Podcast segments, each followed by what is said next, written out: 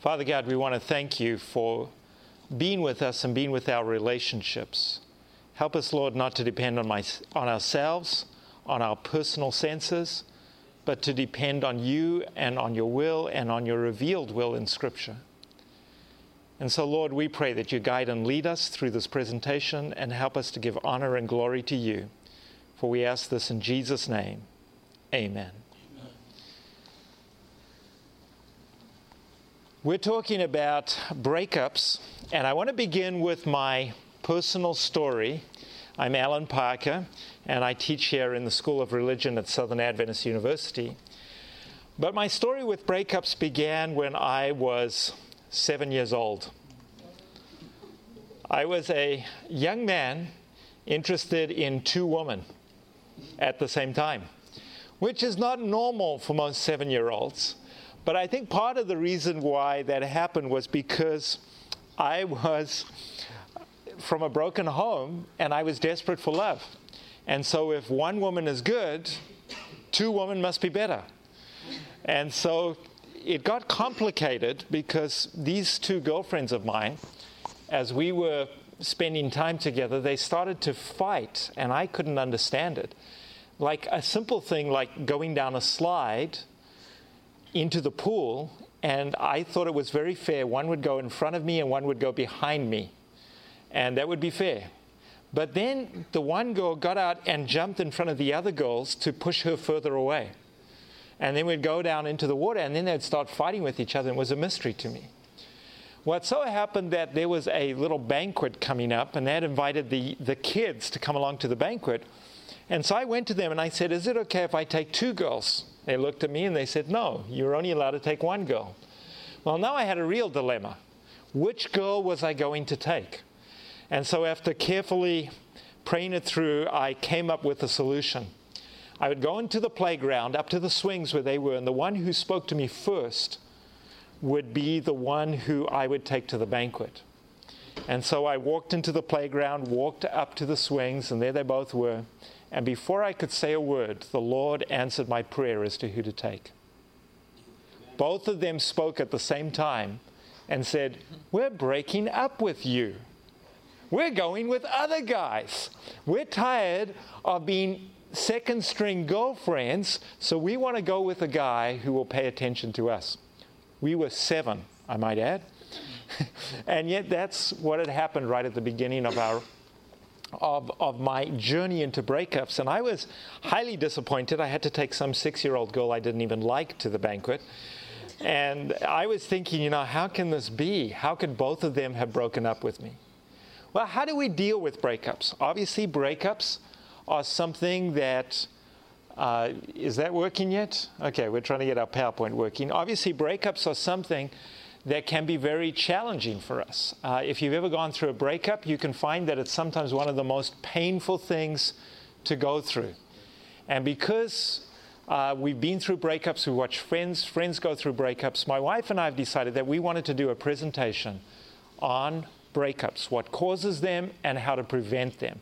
Because this is one of the most significant, one of the most painful things that we've ever discovered. All right, our title for this presentation is How to Avoid a Breakup, How to Win a Loser or Win a Winner. So you can choose which kind you're willing to have. So I want to begin with the day it all went wrong. It had been, yeah, thank you. It, it had been a, a nice day. I traveled all the way to a different country to meet up with a girl. We had been corresponding and uh, she was in the middle of Africa, and I had had to go on a chicken bus. I'm serious. They actually had chickens on the bus just to make it out there. On the way to her, the bus broke down. And we had to get picked up by another bus. And in Africa, somehow they managed to get a 60 seater bus to seat 85 people. And we managed to get all 85 of us and the chickens onto this bus.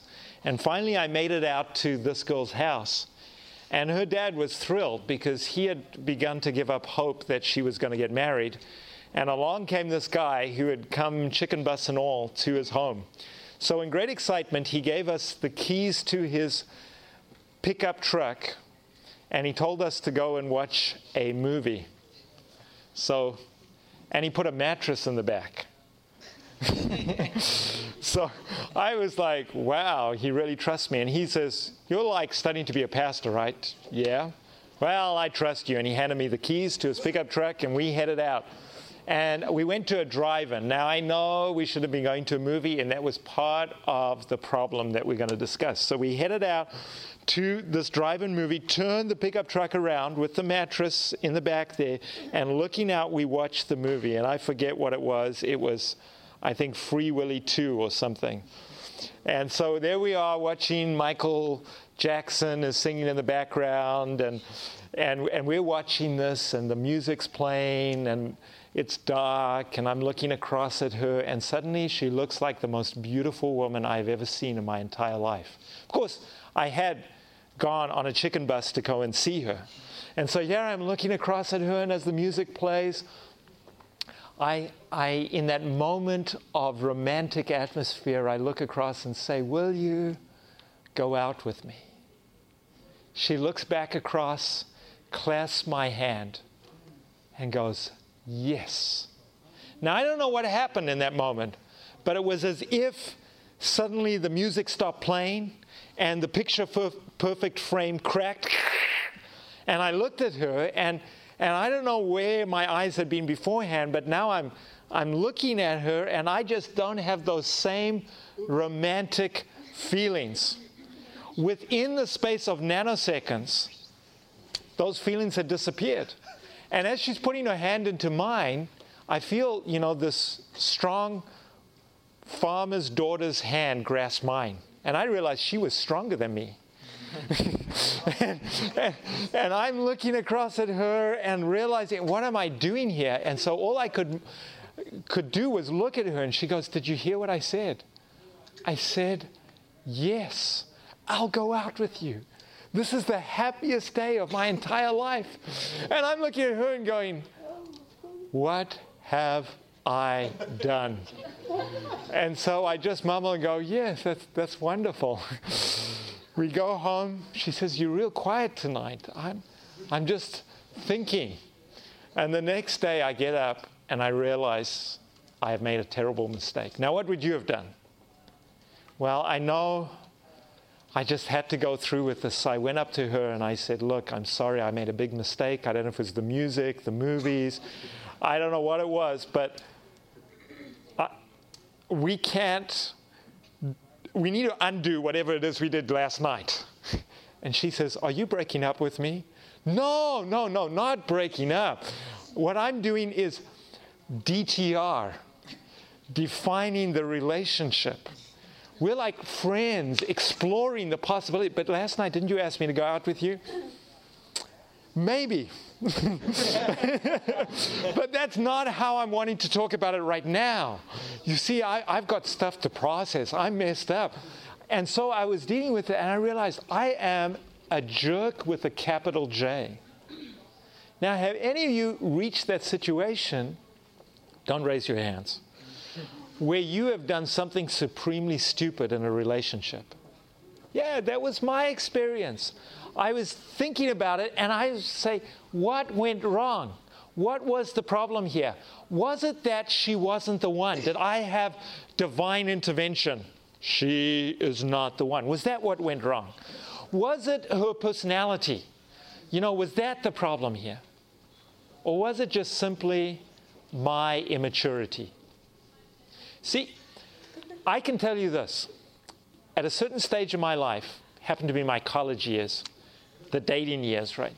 It didn't matter who I would have dated. I would have actually broken up with anyone I would have dated. You know why? Or they would have broken up with me. Why? I wasn't mature enough. I didn't know what it really took to make love work. And that's the problem when we come to dating is that if we're not ready to date, then you will break up or you'll get married and just wish you were broken up. And we've had people that we've engaged in premarital counseling, they've even gone ahead and gotten married, but at the end of the day, they've told us we wish we had never gotten married. And so, what is going wrong here? What makes marriages succeed? Now, it used to be said that what made marriages succeed was a lack of communication skills. Like, really? You know, the real problem here is you didn't start in the right way. What I, what I heard you say was, um, let me get this right. What you're telling me is, I, I feel like what you're sharing with me, is that really what makes a relationship break up when you can share back with them I messages? I even taught seminars. You know what the real need here is? People need to know how to express themselves with I messages instead of you messages. No, no, no, that's not what causes marriages or relationships to succeed. Instead, one fellow, he had kind of a love lab, John Gottman, and he would have couples come in and like stay for the weekend, and he would tell them, Look, we're going to put some cameras on here, not in the bedroom, okay? Just elsewhere, and we're going to watch your communication strategies. And then he studied them over years, and he tried to formulate why is it that some couples do well and other couples don't do as well. And he traced which couples ended up breaking up and which couples ended up succeeding. And he suggested it was not the communication skills, but the attitudes with which we approach communication. So the real problem with breakups, he suggested, is not that people can't share I messages, is that they, they're not going to share I messages even if you tell them, because there's an attitude that's going on here. And so he suggested that within five minutes, within 94%, he could determine if you were going to get divorced or stay married. He could determine within the next five years if this relationship would make it or whether it would break. And how did he determine that? He said, Look, I just see, number one, how do conversations start? If conversations start in a very negative way, you know, I just can't get it. Why are you always doing this? As soon as they had a harsh startup, he said, bad sign. Then he talked about the four horsemen of the apocalypse. This is not the book of Revelation, this is the book of discommunication. And so he would say, if there was criticism in there, and he said, criticism is, this is um, destructive criticism. This is not dealing with an issue. This is when you're criticizing the person. You've known relationships like this. They criticize who the person is, and then it moves to contempt, disrespect. I can't believe that you do things like this. And that leads to defensiveness. It's not my fault. The reason why this happened was because of this. And then there's stonewalling, where the person just walks away. I don't want to talk about it. Let's just shut it down. I'm tired of talking about this right now. And he says, if you have these four horsemen of the apocalypse going on, in the five minutes that he watches your conversation, he says, I can tell where this is headed. And then he says, what would really clinch it are these last two flooding, where a person just feels overwhelmed by the amount of criticism that they're getting or by the lack of love that they're getting. And then he said, if, if they can stop an argument from getting out of control, you know, most healthy couples, when there's an argument that begins to spiral, they know how to say, hey, time out. This is getting out of control. I just need to back off. I need to think through what I'm doing. But unhealthy couples, man, they want to win that argument. They're going to take the knife. Let me, let me jack it in and let me turn it. You get my point, okay? You get my point? And, you know, eventually someone's crying and the other one's angry and this clear indication. I mean, if you get that in the first five minutes, end of story. This relationship is going down the wrong way. Any of you seen relationships like this? Yeah. And now, amazingly, some relationships hang in there, like we're going to make it work no matter what. And so some people said, well, maybe this isn't the whole story, but it is a part of the story. It is a part of the story, but I think that there's more to it than this. And we, we're going to take a look at a biblical reason why fights happen. Because fights lead to breakups. So, why do fights happen? James chapter 4, verses 1 through 3. What does it tell us about the reason why fights happen? It's found in a great book I read recently, number one bestseller on the New York Times. It's called the Bible. James chapter 4, verses 1 through 3. What does it tell us? Wars come from amongst you and your members? Is not because you lust and you do not have? And you, you lust, you don't have, you desire the things which you don't have. What's the problem here? Why is it that you're desiring things you don't have? You get into a fight. I often say conflict results from unmet expectations. And so what happens is you have an expectation that this other person is going to provide for me. They're going to look after me. This other person is going to do what I want. And when they don't do what I want, I get upset with them. Don't you know what would make me feel loved? If you really loved me, you would do this. And that unmet expectation results in conflict. So the real problem here is selfishness. And a lot of the reason why breakups occur is because you get two selfish people together trying to get out of the other person what they would like. It, it leads to something we call codependency. Any of you heard of codependency before? What is codependency? Codependency is when two people have made an idol out of the other person. And so here you get a person with an empty love cup going to a person with an empty love cup, and they get sucked into each other. Oh, this person will fill me up. It'll be such an incredible experience. Oh, I love being with this person. Look, they even like the same color blue that I like. We must be meant to be together. Oh, look, they love the same music. They, they even get teary eyed at the same point in the song. God has put us together. This person will fill up my need. And then selfishness kicks in. You know what? They're not doing everything I like. And, and why? Why do they sniff their armpits or whatever the case may be? And then, I can't stand you, but I can't live without you, but I can't stand you.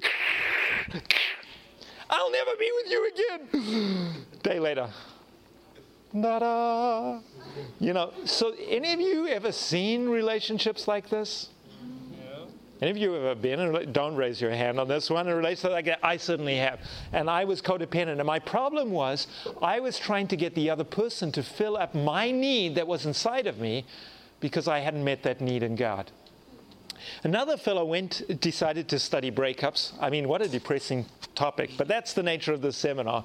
And so Ted Huston studied couples who were dating, 168 of them, and traced them from their wedding day through 13 years of marriage.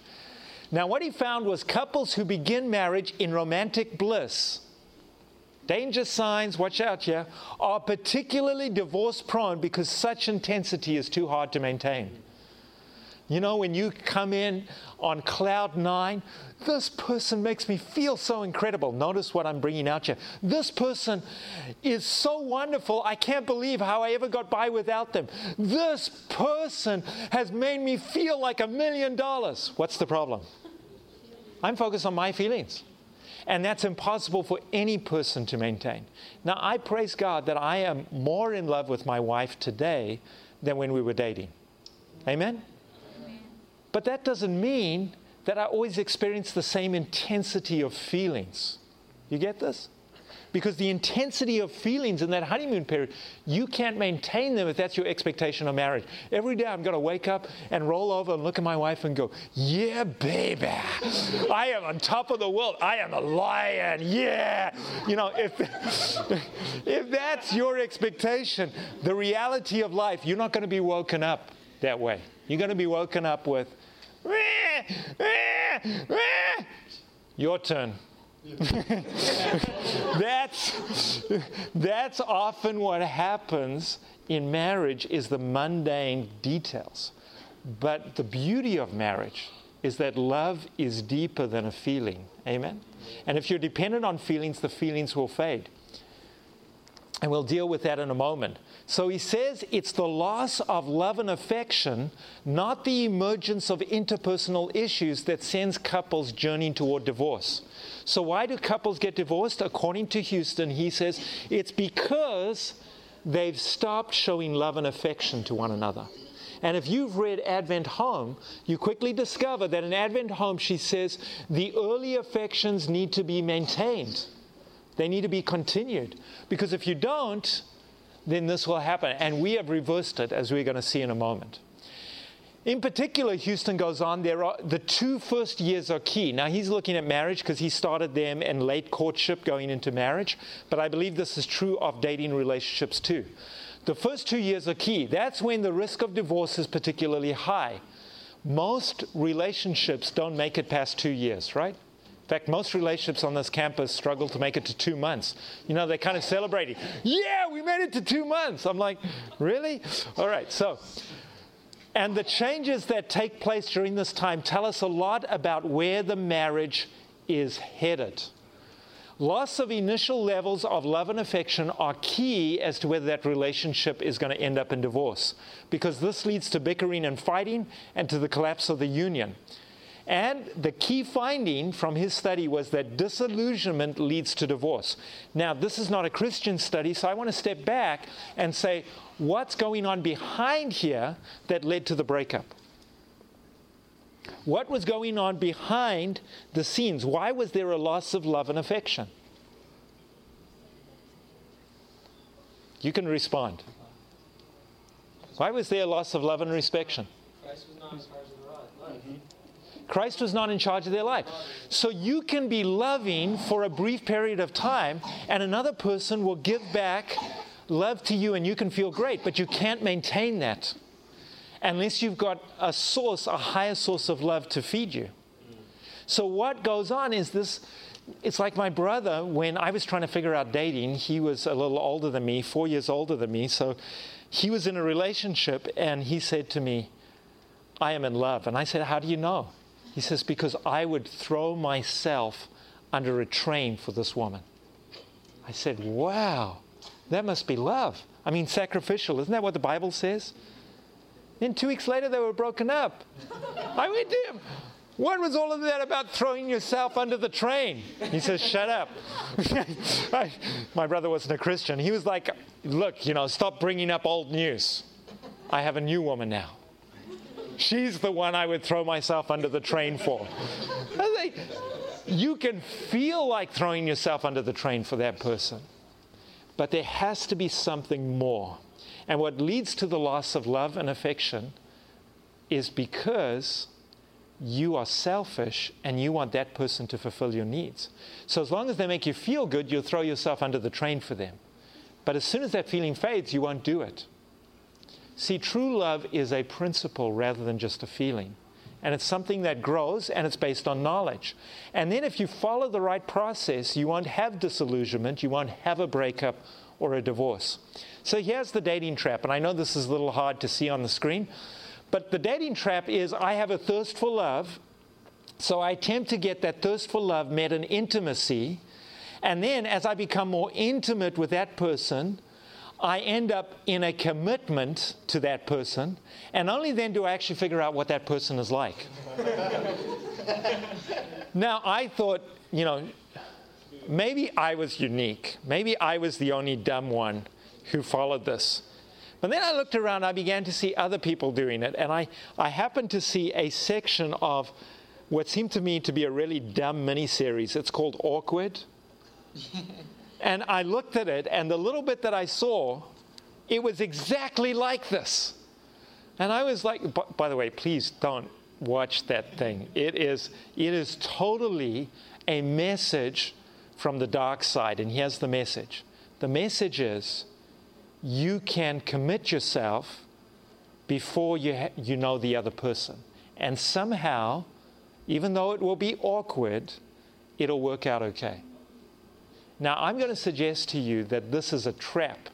So, if you want to win a loser, do this approach. Here's what it would look like. First of all, for an insecure relationship, we're introducing you to a new class Insecure Relationships 101.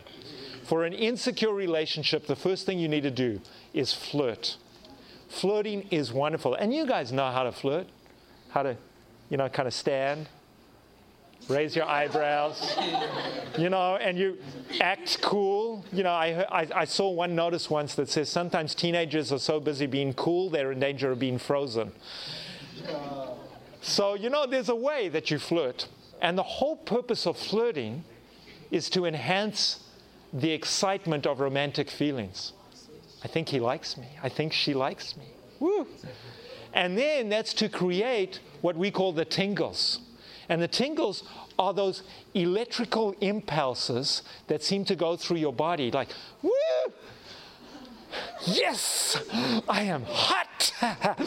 you know, so you have those things going on, and she's thinking, I've got not just one guy, but five guys who like to talk to me. And they have a way of talking to me. It is so cool. So, this is the kind of thing that's going on in flirting. Secondly, you end up choosing based on attractiveness. So you kind of scan the crowd, and, and maybe only guys do this, okay? But I think girls kind of do it too. Guys like have a scale. Have you ever heard them?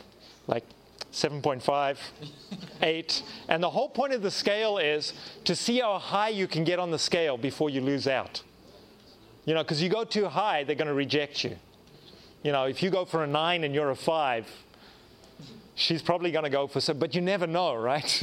so you, you have this idea in your mind of this attractiveness scale, and you go for the highest you can get. But is external beauty what really counts? Uh, my wife and daughter were having a discussion, and my daughter was like, I'm not sure, you know, if I'm if I'm as beautiful as so and so. And then, uh, you know, they were having this discussion. And so my wife responded back and said, Well, look, I'll tell you, pretty is something that, you know, you're just given by birth, by nature. But beautiful is something you give the world. See, internal is so much more important than external. The things you count as so great now, they're not going to count as much later on. The jocks in high school, you know, the guys who were so cool in high school, they barely even have jobs, some of them right now. And the people who married them have miserable lives. not all of them, but I'm just saying, a lot of them I knew. Those guys who were so cool and so attractive back then, you know, those women wish they'd never married them. And the ones who are not the cool, not the attractive ones, but they're solid inside, suddenly they seem really attractive later on in life. Why?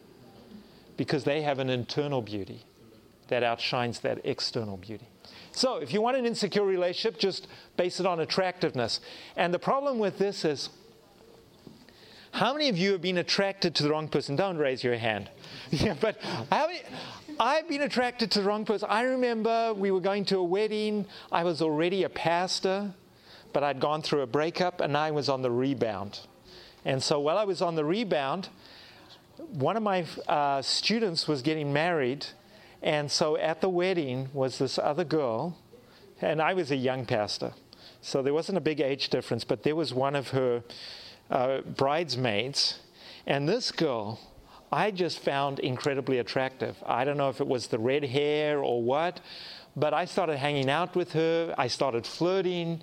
I started basing my attention on the attractiveness, and then she slipped her hand in mine, and somehow that short circuited my brain.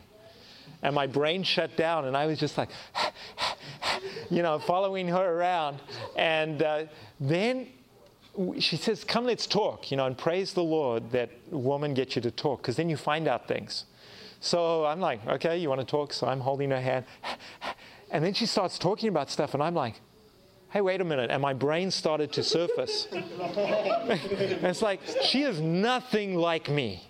She has a totally different way of relating to the entire world. She was totally feeling based you know, and so she was like, Yeah, I like to do this. And when I speak in tongues, it's so awesome. You speak in tongues? Don't get the wrong idea. And so I was like, What? What is this woman like? And she's telling me about her life, and she's she doesn't she's not even an Adventist, which I thought she was, and I'm one, I'm an Adventist pastor. And I'm like, I'm holding the hand of a potential pagan. and then the thought came to my mind, maybe I can convert her. Oh, evangelistic dating. And then I'm like, and then fortunately, my, my mind kind of came up a little bit out of the fog a little further, like, what are you doing? And so I just kind of let her hand go. And I said, maybe we're going too fast. And she's like, but it's so perfect. I was like, that's another way in which you're not like me. And so again, we had this awkward breakup. Was I doing the right thing by basing it on attractiveness? No, you will get attracted to all kinds of people who are not good for you. The third uh, way to get involved in an insecure relationship is to initiate the relationship quickly. I've given enough examples so we can move on. It's like this love at first sight. But what are they thinking? He's going to come and bring me flowers every day and declare his undying love. And he's thinking, she's going to bring me food and let me watch TV every day and take care of my needs, and I'll be the king of the home. Because they don't understand what each other's looking for. Remember, conflict is the result of unmet expectations. So, initiate the relationship quickly, then isolate yourselves, because this is great, because you just spend one on one time alone, and you're going to get more and more intense. As you get more and more intense, you're going to get more and more physically involved, and progress as fast as you feel comfortable. Let's just see. Ooh, holding hands. This is good. Ooh, kiss, that, we, we're getting somewhere now. And next thing, you're going as fast as you can go. And then ignore the danger signs. You know, there's little things like came up in my uh, situations there, and you just ignore them like, I don't need to worry about that. I, I'm going to go with my feelings. Because if it feels good, do it. You know, just follow your heart. But what's the problem with that philosophy? The heart is deceitful. deceitful. So you're following your heart, your heart doesn't know what it's doing. I mean, some guys, they just have to see a skirt. you know, and I'm like, you're not a dog. you don't go running after every tire wheel that goes past. Ignore the danger signs and then make the other person your first priority. Turn them into an idol. Everything has to be about that person. So, the first breakup occurred. Adam and Eve. Now, I don't know, it doesn't say they got a divorce, but they certainly had a tense moment, which led to a whole bunch of breakups, led to the breakup of their family, certainly. What went wrong with Adam and Eve? Well, we know certain things. Eve trusted to her senses, she trusted to her feelings. You know what? It looks harmless. It seems harmless. It feels harmless. I'm just going to trust my gut intuition. That's dangerous. She trusted to that, and then she tried to get her husband to get involved in this whole deceptive game, and she manipulated and persuaded him to go along with this. Now, I'm going to be real honest. In my own life, I have engaged in Eve's sin. I've done something outside of God's will. I have trusted to my feelings, and then I try to manipulate the other person to go along with it. I was on bad ground. I was on the same ground that Eve was standing on, and it was going to lead to a breakup. And if you are looking to get happiness out of this relationship and to do whatever it takes to make you happy, you're in for a surprise. Researchers tracked more than 24,000 people from 1984 to 1995, asking participants every year to rate their overall life satisfaction from zero, totally unhappy, to 10, totally happy. And the average boost from marriage was small one tenth of one point on the scale. Out of what? 10. So if you took it out of 100, it would be 1%. So they concluded people who get married and stay married are more satisfied than average long before the marriage has occurred. So, what we find is in a relationship, if you're looking for happiness, marriage is not going to make you happy. And so you can't find happiness by getting married. And yet there's a desperate desire for people these days to find the partner and to get married. And it's wrong. So, what I'm suggesting is if you want a happy marriage, you first have to have a holy marriage. And my wife is going to be giving more details on that in a little while. But if you want a happy marriage, you've got to begin with a different kind of process. In the dating trap, you have this love thirst, but you don't know how to satisfy it. So we're suggesting pull back and first satisfy your thirst outside of the relationship. People who are not needy are able to truly love people who are needy are always going to demand the other person's attention. You're not loving me right. You're not giving me enough. Why can't you do this? No, first we have to learn to minister to other people's needs by having God minister to our needs first. So when a situation occurs in, in a relationship, let's just say in a relationship somebody comes up to me, uh, let's say they're a husband and wife and they're having a marital difficulty or it's a dating couple. And let's say the woman says, He never gives me any time, he's always working. That's his focus. Well, that's an issue to deal with. But here's one of the things that we might say back to her How can God use this situation to make you more like Jesus? See, it doesn't matter what he does. The question is, how can God use this to turn you into being more like Jesus? And if you follow that, then it doesn't matter what the other person does. Everything can result in your character development. What's negative is if you're always expecting the other person to make you feel good, they will never succeed. Breakups occur because we can never satisfy another person's thirst enough. So, satisfy your thirst, then build knowledge of the other person. And as you build knowledge, grow in commitment and then grow in intimacy. If you do it the other way around, you're going to end up in trouble. So, what comes first? Knowledge, then commitment, then intimacy. These three follow. So, uh, immaturity is characterized by the inability to wait. So, when people say, I just can't wait, I've got to get into this relationship, that's immature. You've all heard of the uh, marshmallow experiment, you know, where they gave a marshmallow to kids and see if they would eat it right away or if they could wait. And so they were able to figure out if those kids who were able to wait did much better in life and school and everything else. They had like 160 points on the SAT scale better than their counterparts. Maturity is the ability to wait. If you're going to be together for the rest of your life, another month doesn't matter. Why do people feel like they have to rush into marriage or into relationships instead of taking their time? And the more you do the homework, the less you risk heartache or mistake. That's just how it works. I love Adventist Home. It says, make haste. Yeah, that means take your time. You got time. You're not going to die tomorrow. What if you do? Then you got heaven to look forward to. You know, you got time. But what if she goes for someone else? Really? That's what your relationship's based on? I got there first. The reason why we got married was because I got there first. No, be a quality person and you will attract quality persons. They're going to take a look at the other person and go, man, that quality guy, I need to go back to him. Man, that quality girl, I need to go back to her. Make haste slowly. So here's the other course we're going to offer Secure Relationships 101. Be genuine, not flirtatious. To trifle with hearts is a crime of no small magnitude in the sight of a holy God. And yet, some will show preference for young ladies, call out their affections, and then go on their way and forget all about the words they have spoken and their effect. A new face attracts them, and they repeat the same words and devote to another the same attentions.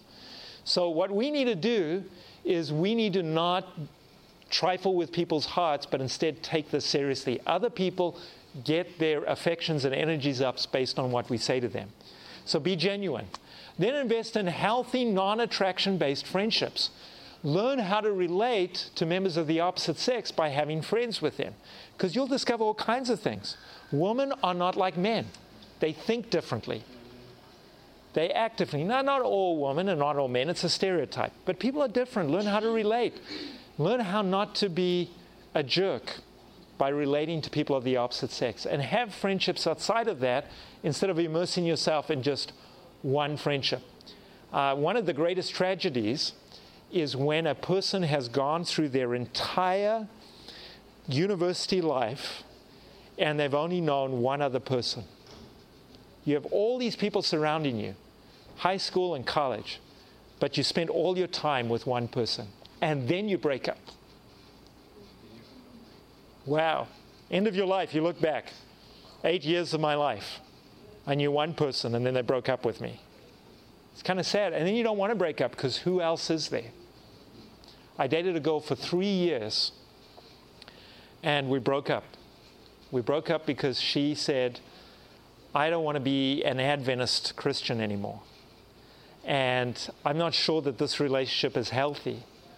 And I was so desperate because I didn't have other friends outside of that circle. I said, Well, you know what? I'll leave ministry and I'll just be with you and we'll make it work. She says, Why? This relationship is unhealthy. And I said, Because you're my best friend, my only friend. Where else would I go? She says, That's a dumb reason. I said, I know, but it's true. so she broke up with me. And every day, for months, every day when I got up, I imagine I'd be in the bathtub and I'd be imagining, maybe if I just proposed to her, it would have been okay. I'd imagine myself in my mind going up to her, music playing in the background. Will you marry me? And she'd go, Yes. And then I'd like come to again and go, But we'd still have an unhealthy relationship. You know, sometimes a breakup's a good thing.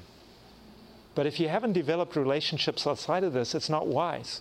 So I get to know each other in a wide variety of settings, have other people around, ask some questions, and my wife's going to cover that, so I won't spend too much time on there. And stop worshiping the, an idol. While pure love will take God into its plans and will be in perfect harmony with the Spirit of God, passion will be headstrong, rash, unreasonable, defiant of all restraint, and will make the object of its choice what? An idol. So uh, stop worshiping your idol. It's a credit card or money. I think it's money actually. So stop worshiping your idol. Stop making this person in the place of God. Then uh, build within a network and progress prayerfully. Let me put those two together. Uh, we decided when we were getting to know each other, because I'd made so many mistakes in the past, and my wife had learned from her breakups, she said, if we're going to do this differently, what about let me push back a little? Let me push back a little. And so when I went to hug her when we were saying goodbye, we'd known each other for two weeks, she said, No, you're going to think about it because right now you're operating off of feelings. Cool woman. And so she sent me away to Africa. Well, I was going back there. And I was 6,000 miles away. And I was now corresponding with her. And she and I wanted to ask her out. So I sent an email, the big question. And it was, Will you go out with me? And she wrote back, No. What kind of woman is that? and I was like, so then I sent her back the not so big question. That's literally what I titled my email. And the not so big question was this is you're right. We're not ready to make a commitment. So let's just commit ourselves to getting to know each other so we can know whether or not we should make this commitment. And then she said yes. And so I started dialoguing. I wrote to her mom, I wrote to her spiritual mentor, I spoke to her best friend, and I said, Give me the lowdown on who this woman is. And they did. They said, eh, Would you do that? Depends which friends. And they, they did. They told me stuff about it. And then she contacted people in my network, friends, uh, my spiritual mentors. My parents weren't Christians, so she couldn't go to them. And she started to find out what's he like. Tell me about him. And as we got to know each other, and then we got this book, um, Questions to Ask, Really Getting to Know Your Life Mate to Be. Unfortunately, it's out of print. But we got these questions and we started asking each other questions because we wanted to know each other before we made a commitment. And then, as we got to a commitment and proceeding prayerfully, we put a covenant together. And our covenant talked about the rules and the boundaries that we would make so that we could effectively get to know each other. And it had things like this We covenant to seek God's will at every step. We are willing to challenge and forsake our personal preferences and, and opinions by examining them against His word, His actions, and His leading. We promise to support and uphold each other's ministries. Uh, we promise to be honest with each other, telling the truth in love. We refuse to play games with each other's feelings or to engage in any form of manipulation. Well, maybe that was a little ambitious. We commit ourselves to openly, yeah, you always are manipulative, you discover. We commit ourselves to openly sharing within an atmosphere of trust, love, and respect. And then we got down to it and we said, um, we, covenant, we promise to express our love through, to each other only in ways appropriate to the purity of a Christian relationship.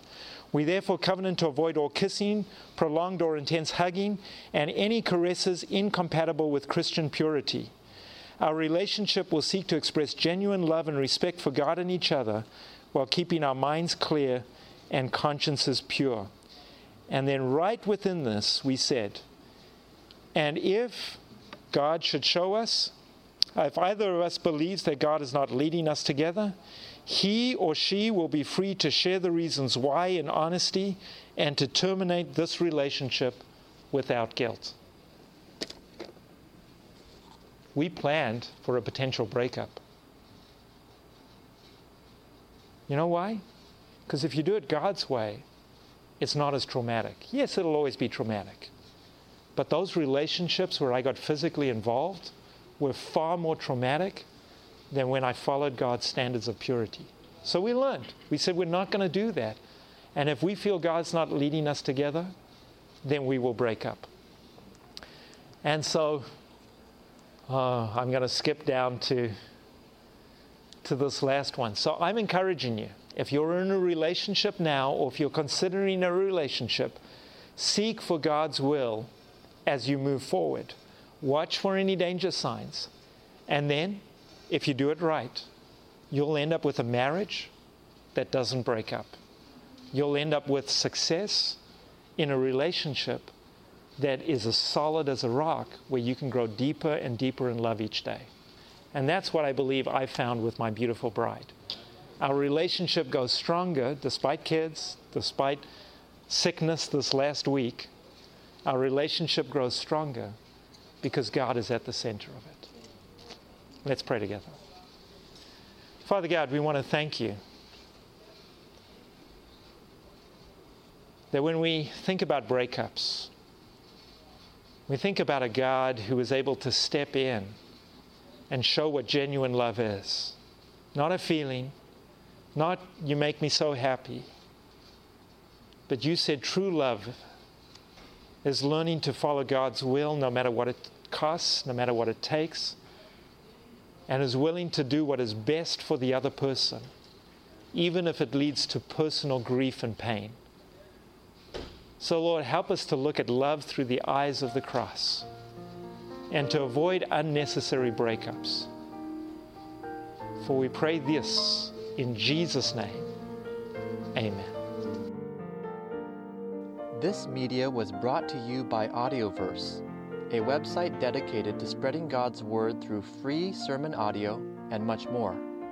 If you would like to know more about Audioverse, or if you would like to listen to more sermons, please visit www.audioverse.org.